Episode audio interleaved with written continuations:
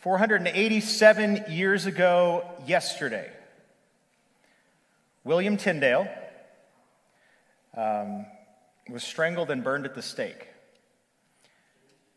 I, for some reason, didn't get the little clicker thing that goes to the next page.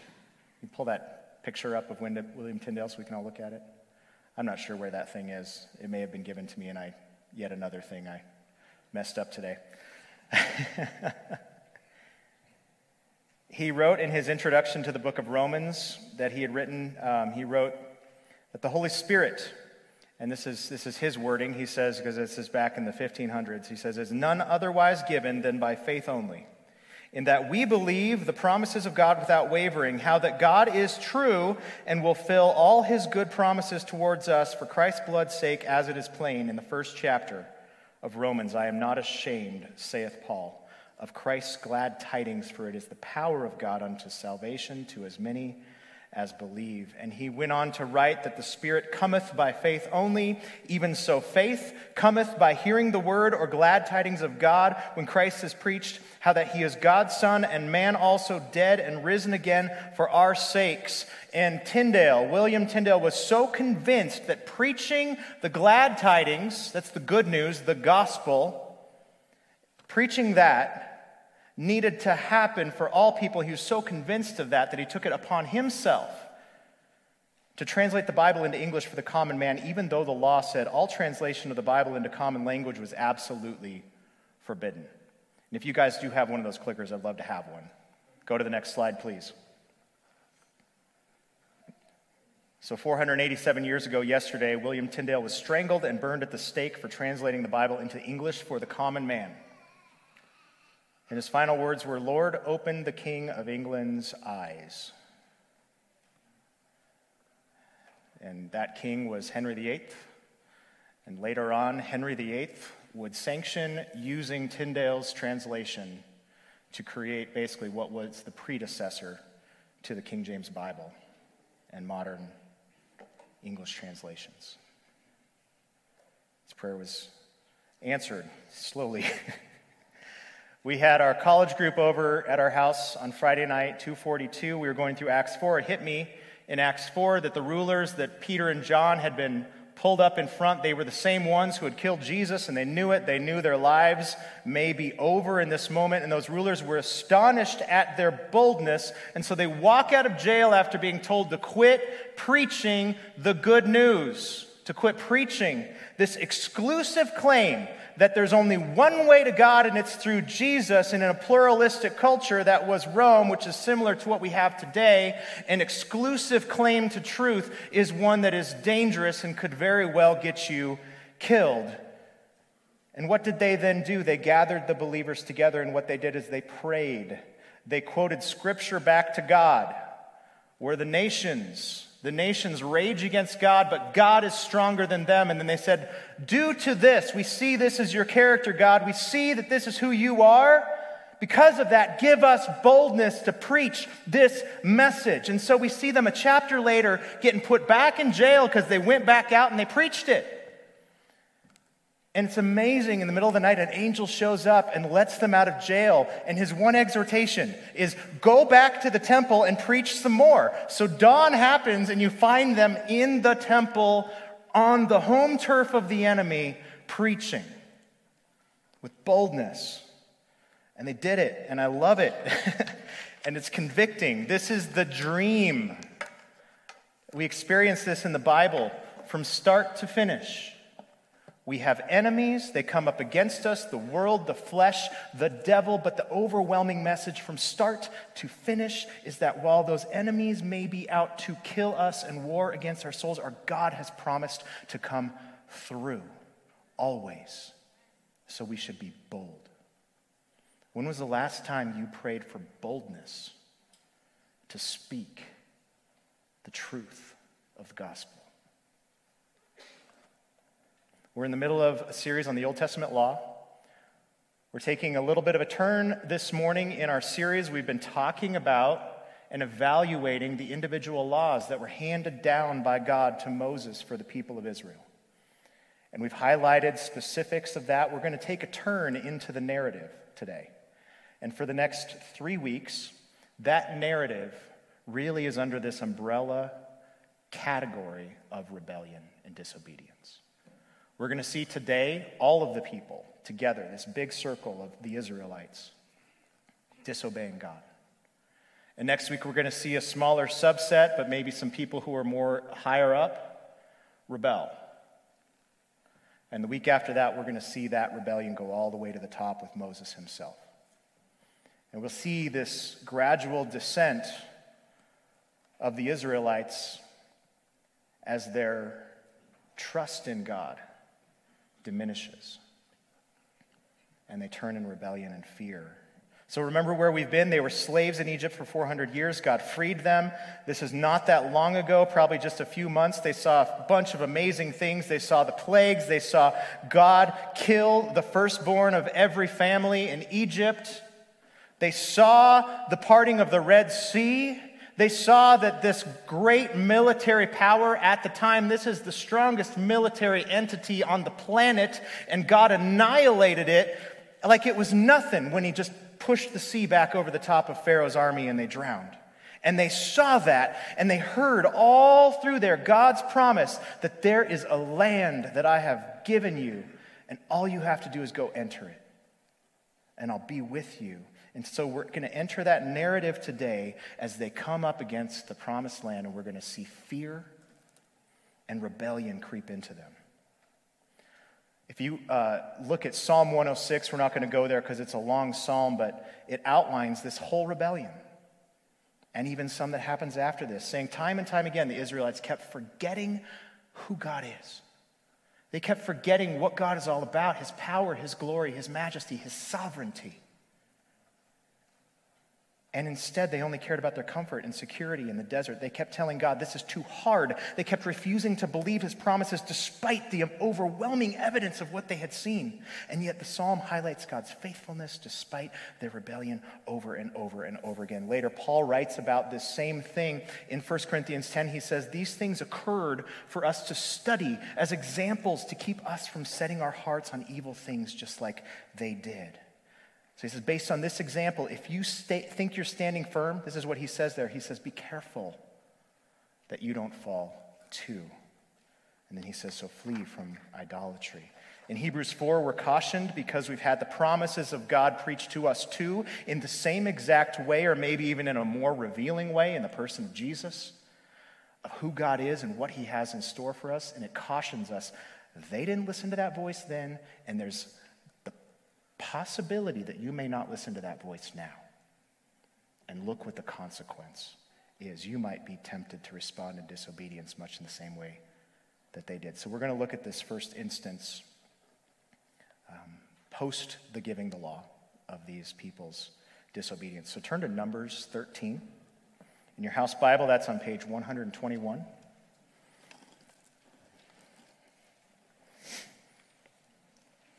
And we're going to go,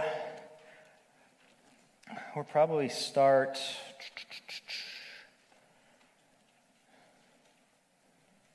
Let's see. Start in Numbers 13. I think I like the, uh, maybe start around verse 26. So the context here is the Israelites have come up to the Jordan River. They're looking at the land. They see from a distance the land looks good, and so Moses commissions 12 spies to go scout out. Just go, go in there incognito, walk across different parts of the land, and bring back a report to us. What's it like? Can we take the people? And so here's what happens. At the end of the 40 days, the spies return from spying out the land, and they come to Moses and Aaron and to all the congregation of the people of, the, of Israel in the wilderness of Paran at Kadesh. They brought back word to them and all the congregation and showed them the fruit of the land. And they told them, We came to the land to which you sent us. It flows with milk and honey, and this is its fruit. However, the people who dwell in the land are strong, and the cities are fortified and very large. And besides, we saw the descendants of Anak there. The Amalekites dwell in the land of the Negev, the Hittites, the Jebusites, the Amorites dwell in the hill country and the Canaanites dwell by the sea and all along the Jordan. But Caleb quieted the people before Moses and said, Let us go up at once to occupy it, for we are well able to overcome it. well able to overcome it. I, I really love Caleb. Then the men who had gone up with him said, We're not able to go up against the people, for they're stronger than we are. So they brought to the people of Israel a bad report of the land that they had spied out, saying, This land through which we have gone to spy out is a land that devours its inhabitants. And all the people we saw in it are of great height. There, and there we saw the Nephilim, the sons of Anak, who come from the Nephilim. And we seemed to ourselves like grasshoppers, and so we seemed to them. oh.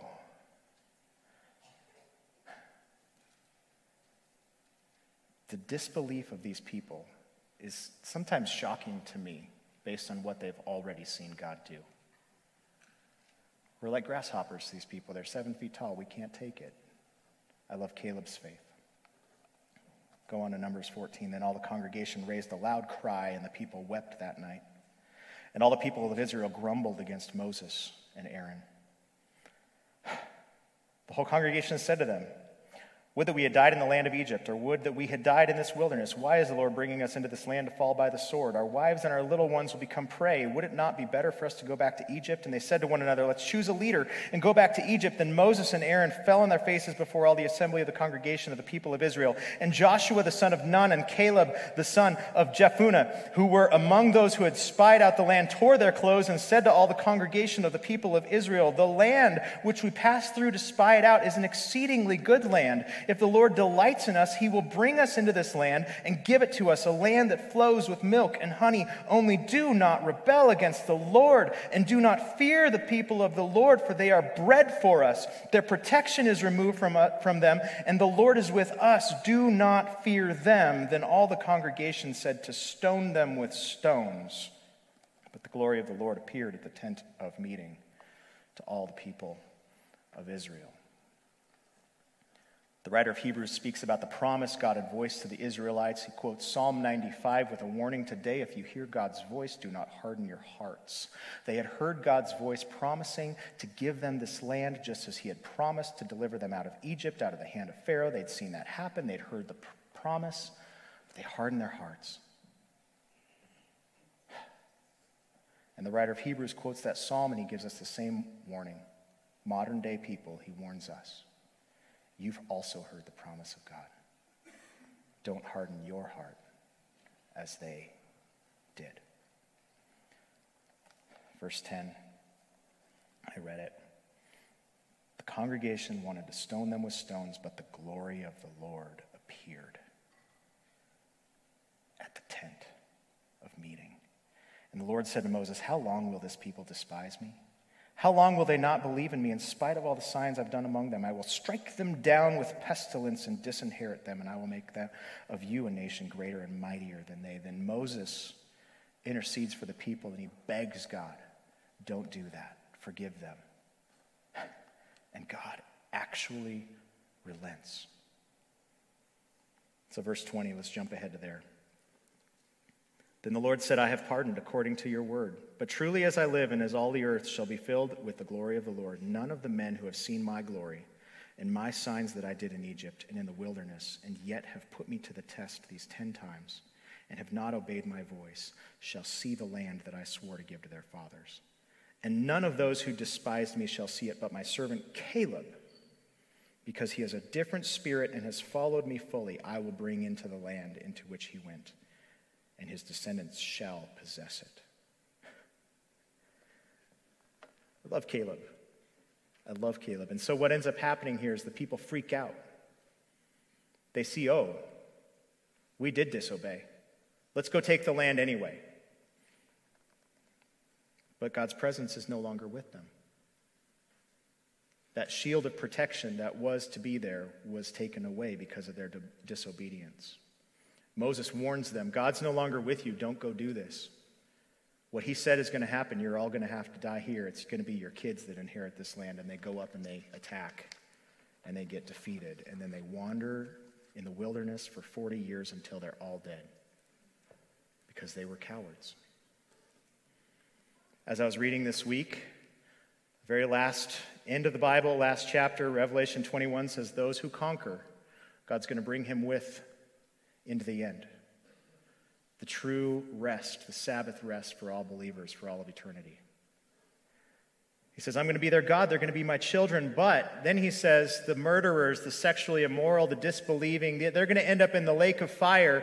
There was another description he put there that kind of threw me for a little bit because our modern sensibilities don't necessarily like that, and it's the cowardly. The cowardly, the murderers, the sexually immoral, the disbelieving will end up in the lake of fire.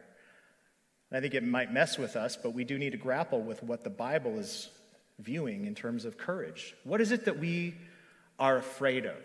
What is it that makes, I like this image just being up here, because what would make you be okay with being in this position that William Tyndale is in? Just to contrast that with the things that we feel afraid of public speaking. I actually don't like public speaking all that much in a lot of ways. I get clammy and my heart starts beating faster and my mind goes blank sometimes and I wonder what you guys think of me and wonder what communication is going to come to me afterward because I misspoke because my mind went blank and I didn't know what to say. That's like the top fear that people say is public speaking. Maybe it's death, maybe it's rejection, maybe it's the future, the unknown. Um, are you going to have enough food or money? Is, is your future secure? Is this relationship going to happen? Maybe it's a fear of telling your neighbor this exclusive truth claim that there's only one way to God and there's only one way to heaven and it's Jesus. I think we also have this like security zone where we feel generally okay as we live, but when that's threatened to be taken away, we get afraid. And I think deep down it's just rooted in trust. We struggle with this. And I think sometimes we don't believe that if we trust God completely, that He'll actually come through. That the end result will be good, and so we grab on to the moment and say, well, I can actually deliver better. And I just think Numbers 14 9 should hit all of us. Caleb's plea only do not rebel against the Lord. Do not fear the people of the land, for they are bread for us. Their protection is removed from them, and the Lord is with us. Do not fear them. Part of a worship service long time ago, over a decade ago, that my father in law was leading, and I remember the bulletin that day, and the title of the sermon or whatever the content was for that day is Your God is Too Small. And I went and wrote that down because I didn't want to forget that. Because to be afraid and to rebel against God, I think, is pretty much the same thing. It's not two different things, because that is ultimately what Caleb says here. Don't rebel and do not fear. The Lord is with us. Don't fear them. I think to be afraid is the refusal to honor God, or really ultimately, it's the refusal to see him as he is and what he's capable of, what he's like and what he's capable of. You're saying that God is a small thing. It's smaller than this. This meaning whatever it is that you're clinging to for security that's making you afraid, you're saying this thing is more than God can handle. It's insanity.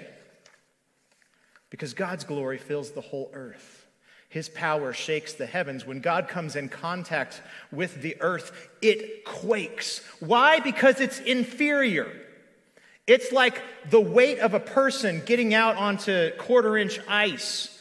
It will inevitably break when God comes in contact with the frailty that is this world, this material space.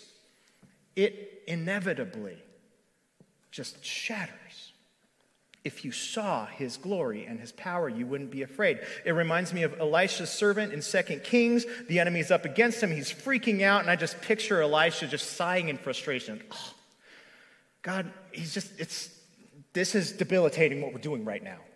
Could you just please open his eyes to see reality so he can stop doing this and being afraid? And God opens the servant's eyes, and the servant looks. And instead of this army that's afraid, he sees all of a sudden he sees the hills are full of horses and chariots of fire all around Elisha. And he sees he has no reason whatsoever to be afraid. I think when we're afraid, it's because we've turned our brains off to truth. Faith, courage is thinking about reality. Fear is stopping thinking and diving into insanity. Faith is thinking about God more and ultimately thinking about reality more. So let's jump ahead 40 years. We're going to go 45 years to Joshua chapter 14, page 189. While you're getting there, I'm going to get a little drink here.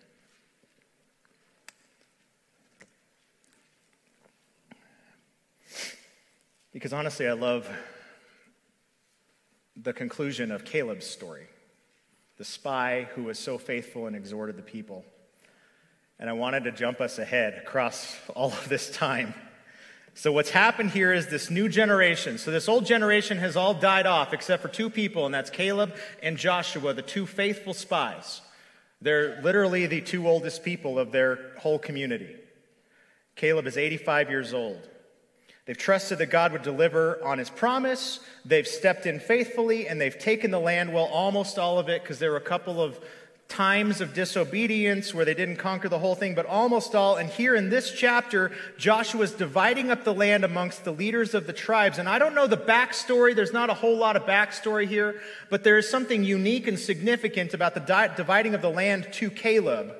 Nobody else kind of like brings a protest or says, well, I'd rather have this country versus this country. Um, so I don't really know, but kind of reading between the lines, Caleb feels the need for some reason to remind his old friend, buddy, fellow spy Joshua of what God had promised. Because God had promised that Caleb would have a specific piece of land. And it was the land that he had spied out, specifically the mountain country, the hill country. And I wonder if Joshua was looking around and seeing the age of his friend and looking at what hadn't been conquered yet and realizing, oh, the mountains haven't been conquered yet. There's giants still there. Well, I wonder maybe if Caleb would like a nice, easy plot of land so he can, you know, live out his days in comfort. I don't know. It's not in there. That's just me speculating. Don't quote that necessarily verbatim, but I just wonder because it's the only thing in there of someone reminding Joshua of something. And I just kind of picture Caleb coming up to Joshua and going, Hey, buddy, you might be old, but I'm not old. At least I don't feel old. I don't want to live in comfort. So see, so verse 6, Caleb comes to him. Verse 7, he says, I was 40 years old when Moses, the servant of the Lord, sent me from Kadesh Barnea to spy out the land, and I brought him word again as it was in my heart. But my brothers who went up with me made the heart of the people melt. Yet I wholly followed the Lord my God. And Moses swore on that day, saying, Surely the land on which your foot has trodden shall be an inheritance for you and your children forever, because you have wholly followed the Lord my God. And now, behold, poking his finger in the chest of his old friend, you, you're old, but I'm not. Right? He says, Now behold, Joshua, the Lord has kept me alive, just as he said, these 45 years since the time that the Lord spoke this word to Moses while Israel walked in the wilderness. And now behold, I am this day, 85 years old. I am still as strong today as I was in the day that Moses sent me. My strength now is as my strength was then for war and for going and coming. So now give me this hill country of which the Lord spoke on that day. For you heard on that day how the Anakim were there with great fortified cities. It may be that the Lord will be with me, and I shall drive them out, just as the Lord said. Love him. 85. I'm not finished yet. Everyone else is finished. You guys can take a, a nap in your La-Z-Boy recliner in front of Amazon Prime. I'm not going to do that. Everyone else is scared. Everyone else is scared. I'm not scared. Everyone else thinks this is done. I'm not done. God placed a picture of the future in me, and I'd rather die chasing that picture than live settling for something less. Give it to me, it's mine. Then Joshua blessed him, verse 13, and he gave Hebron to Caleb, the son of Jephunneh, for an inheritance. Therefore, Hebron became the inheritance of Caleb. I love that. Because he wholly followed the Lord, the God of Israel. J- Joshua did what? He blessed Caleb. How did he bless him? He blessed him by giving him the mountains that hadn't been conquered yet, where giants still lived, where he was going to go out and face possible death. I think we, I'll speak for me, miss this when we look for a blessing from God. And I think, God bless me. And in my head, I'm listening to the voices in the culture that are telling me blessing looks like I get stuff, I get comfort, I get fame, I get money, safety, um, reputation. It's going to be easy. But blessing, particularly in the Old Testament context, usually is in conjunction with not just giving somebody things, that sometimes comes along with it, but it's giving somebody a purpose. First time we read that word, that Hebrew word in the Bible, says God blessed Adam and Eve by telling them to go, be fruitful, multiply, exercise dominion over the earth. The blessing comes with a purpose, the blessing is a mission. God says, Go do what I created you to do. And He blesses us, you and me, by inviting Him in to be part of what He's doing, like the Great Commission. Jesus came and said to them, All authority in heaven and on earth has been given to me. Look who I am. That's reality. No one else has more authority than Jesus. Go therefore and make disciples of all nations, baptizing them in the name of the Father, the Son, of the Holy Spirit, teaching them to observe, observe all I have commanded you, and behold, I'm with you always to the end of the age. Talk about a purpose, but also a battle. What a blessing it is that God has promised to be with us always to the end of the age, and yet it comes with a massive weight. Caleb looked at mountains full of giants, and we're looking at a world that's against us. And we're to go out into it and preach an exclusive claim of absolute truth to a world that probably wants to kill us for saying it. And somehow that word is supposed to go out, that good news is supposed to go out, and people are going to respond to it. And then we have another task in front of us, and that is to fight the flesh in that person and help them learn what God is all about and learn to resist that flesh and be filled with the Spirit instead and observe all that God has commanded. What a task. Do you identify that as a blessing? Is my question. What happens in your heart? when you consider that.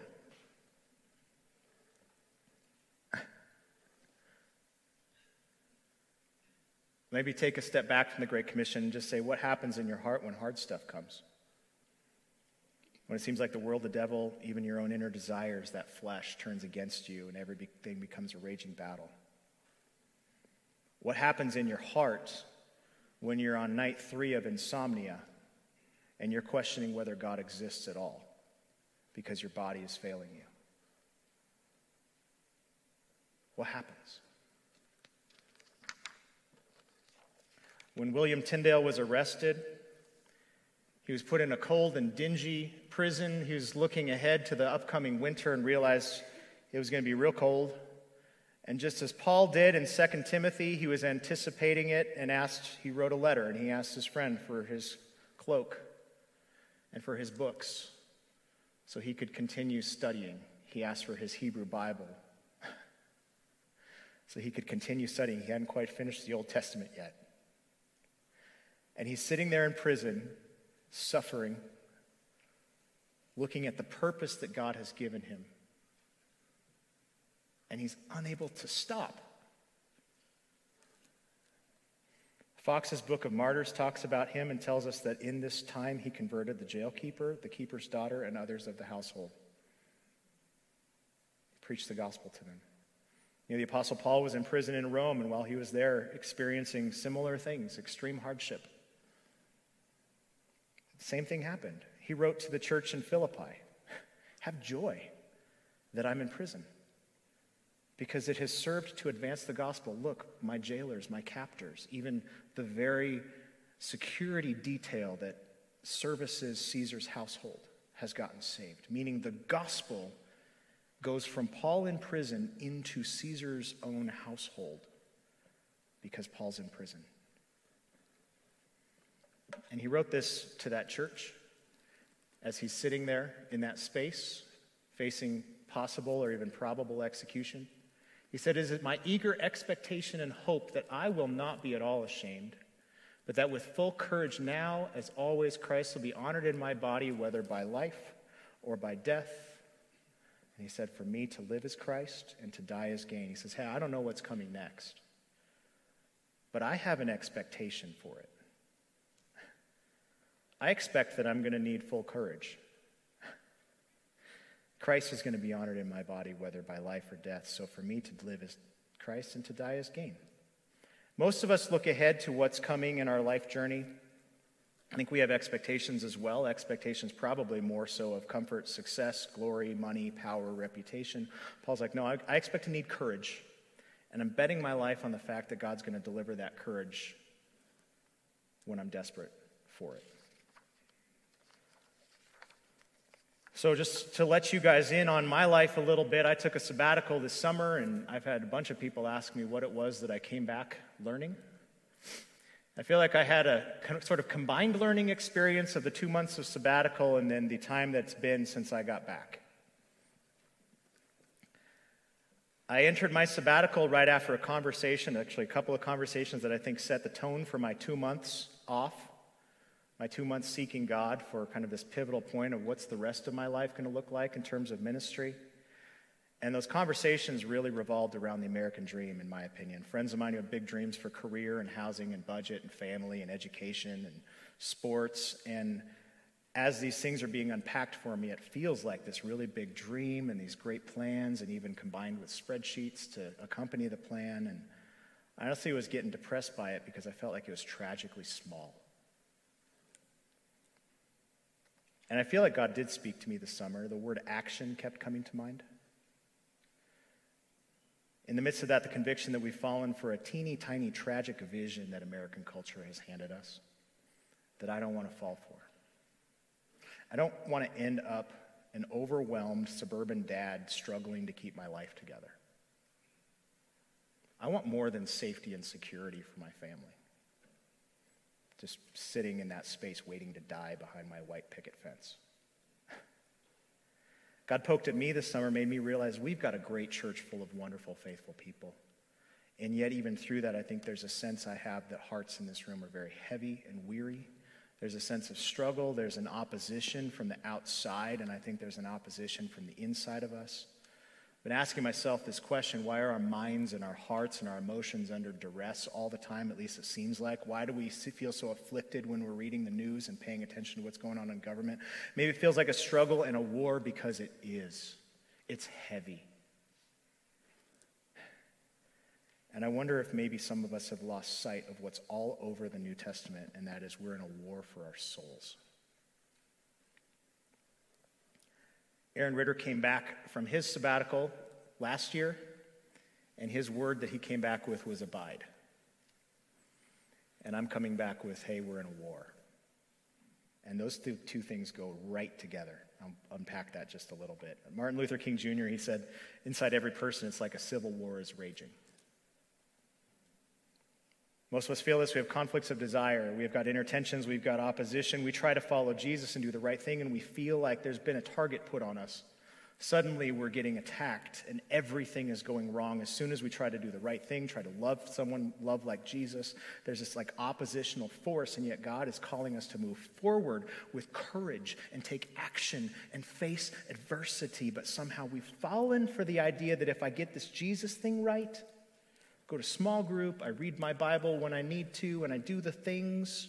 It'll make life easier, and then we hit struggles and resistance, and somehow we feel like, oh, this is just my own failure. I got to get a hold of myself. Or maybe God's just trying to teach me something that I need to push through to get to the other side. And so we sit down we pray, God, help me get through this to the other side, as if the ultimate goal of the comfort and security and ease that's on the other side of the battle is actually like the goal, the thing, because a pain free life really is my heaven?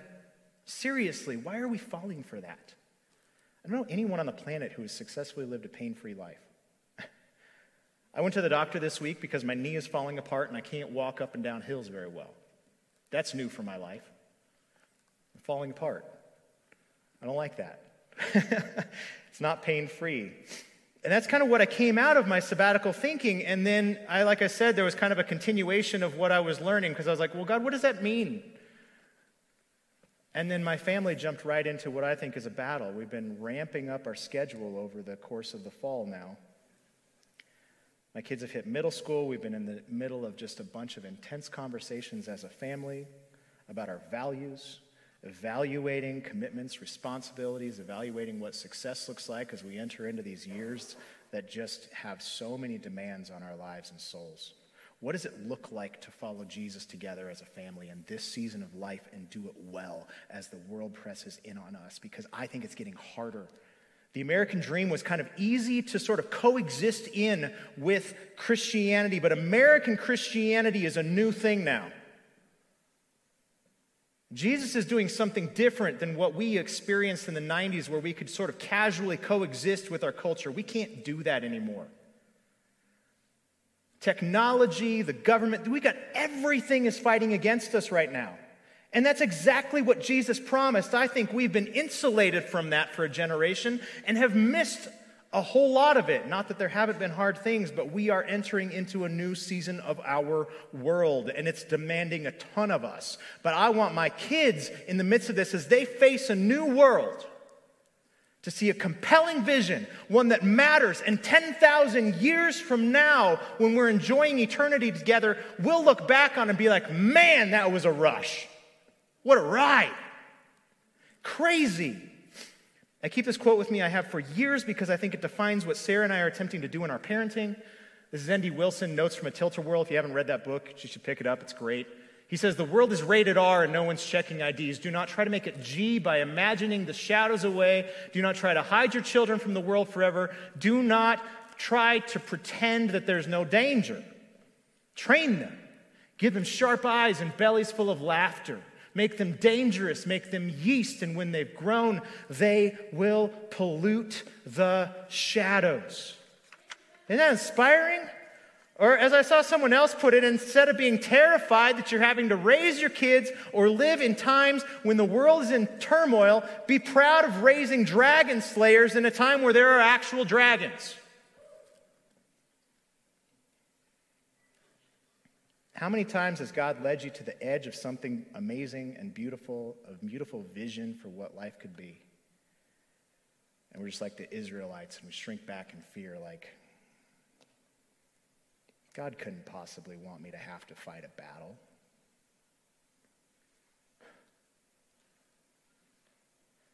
And then we just turn right back to the American dream compromise, comfort, security sitting there waiting to die without a purpose. But like the Israelites and the warning in the book of Hebrews that's so poignant for us today, the promise will shrivel and die and turn against us. Because you can't chase the world's dreams and chase God's dreams. One of those is a comfortable way to live your life for a season. The other one is a fight. But if you're a follower of Jesus, it's a fight you were born for, just like Caleb was born for, that he said he felt all the way down deep in his bones. This promise that he'd been clinging to for 45 years. I have an inheritance, and yes, it's going to be a battle to go take it. But God is with me in the fight. God promises he goes with you always until the very end of the age. Like Paul, sitting in prison, unsure of the future, you can be confident that God will provide the courage you need for the moment. I want to live like Caleb. He looked at God and saw reality that God was glorious and sovereign and trustworthy. I would submit that we modern people have an access to a view of God that not even Caleb had access to that could potentially make us even more strong I think we have an even greater resource than he did when he looked at God. Because the fact is, we feel it. This battle is in us. It's not always an opposition from the outside. It, this war is right here. There's a dividing line between good and evil inside each one of us that we're fighting all the time. Martin Luther King Jr., civil wars raging.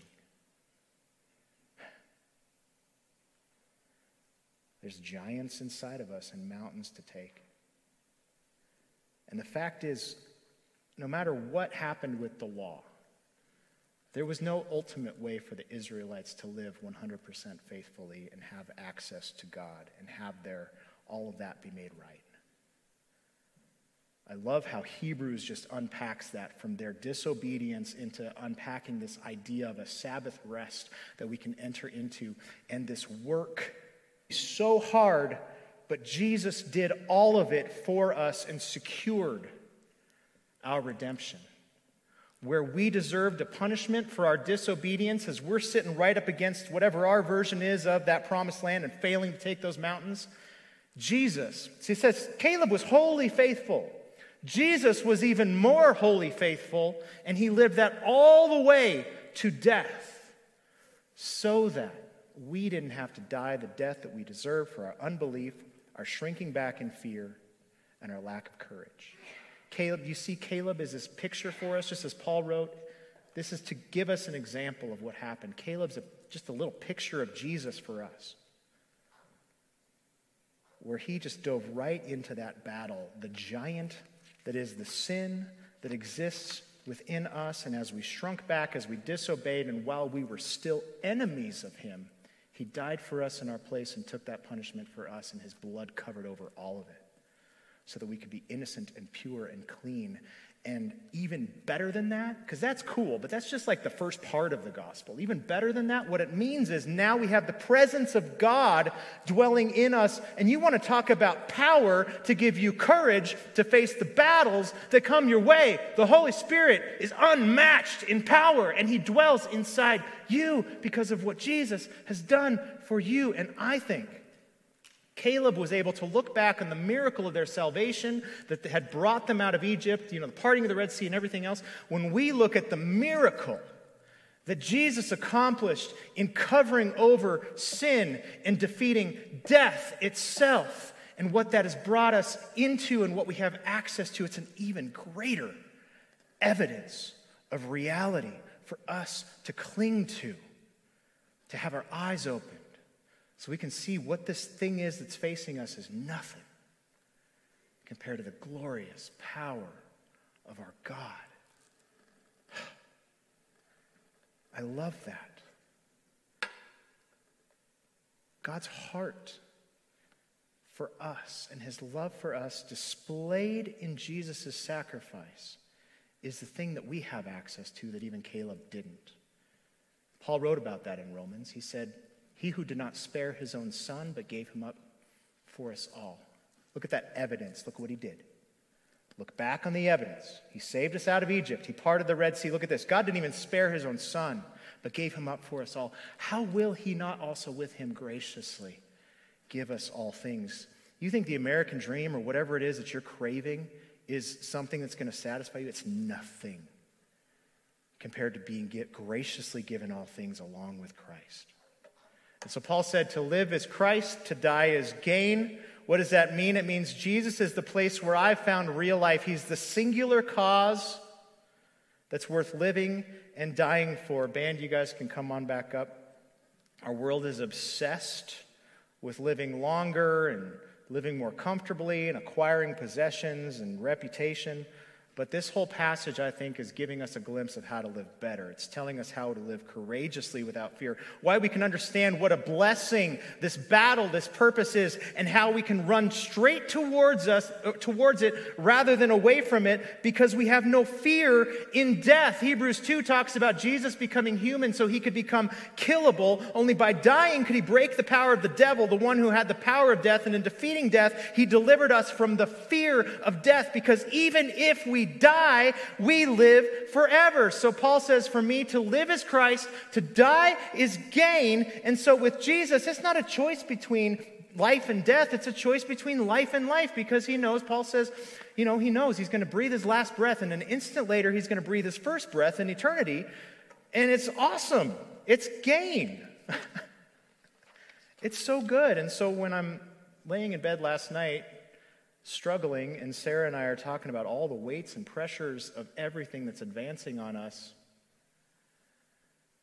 and the temptation to settle for something less than following Jesus fully. We sat and prayed. Um, Tim Constant sent this to me. I just want to close with this. Yesterday, we had a great conversation this week about what it means to look at God in the midst of struggle and abide. You know, so like I said, Aaron came back from his sabbatical with the word abide, and I think that was a really great moment for our church to understand. Strength, purpose, life comes from being the branch attached to the vine and just simply being there. But I want to just enter into, submit, maybe just a slight revision for our next year.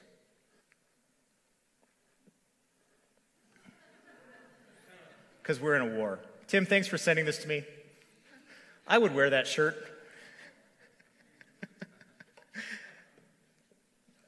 it's simple. Stick with Jesus. And maybe just a couple practicals here, because it doesn't take spreadsheets and all kinds of crazy stuff. It takes reading the Word so that when the devil whispers lies into your ear, just like he did to Jesus in the desert when he was tempting him, you speak that scripture right back to him. Confess your sin.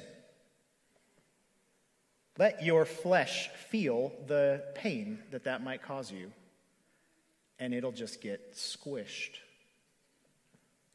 Try fasting. It's another thing that might subjugate your flesh a little bit. I honestly think that the most provocative, revolutionary thing that we can do in this world to combat what the world is throwing at us is to be part of a local church and commit to it for life and stir one another up to seeing the truth of who Jesus is, what he's bought for us, and how every other truth claim, every other thing tempting us, it's just pure insanity. So we're going to sing a song here. And while we're doing it, I'd love for us just to take communion, just together as we sing this song. You'll find the elements in front of you. If you need a gluten free wafer, just put your hand up and someone will bring you one. And what this ceremony really is, is just a thing for us as we live in this material world. Just like Caleb was looking back on miracles and we look back on what Jesus has done for us, sometimes we need a tangible reminder. And since we're physical, we're human. Just like Jesus became human so he could become killable, we have physical reminders, we have taste buds. And that's one of the things that I think is brilliant about God. He brings us these things to just remind us of this great salvation. Israelites need to be reminded they are saved from Egypt. We need to be reminded that we've been saved from our sin. And that's what this does. If you haven't trusted in that, there's actually a word in the book of Corinthians that says it might be dangerous for you to take that. And so I, I would ask that if you haven't trusted in that, that you would refrain today. But if you've believed that Jesus died on that cross and his blood was shed, his body was broken. I would love for us to take this together. The wafer, the bread, represents his body broken, and the juice represents his blood poured out to buy us an inheritance. And let's just reflect on that and let the eternal weight of glory that's coming for us one day, 10,000 years from now, the truth, the vivid picture of that reality, let that just address the current insanity that we're when we're getting afraid. And let it shrink. So instead of God being small, he's put in his rightful place and he's huge. And the mountains become small and the giants become small.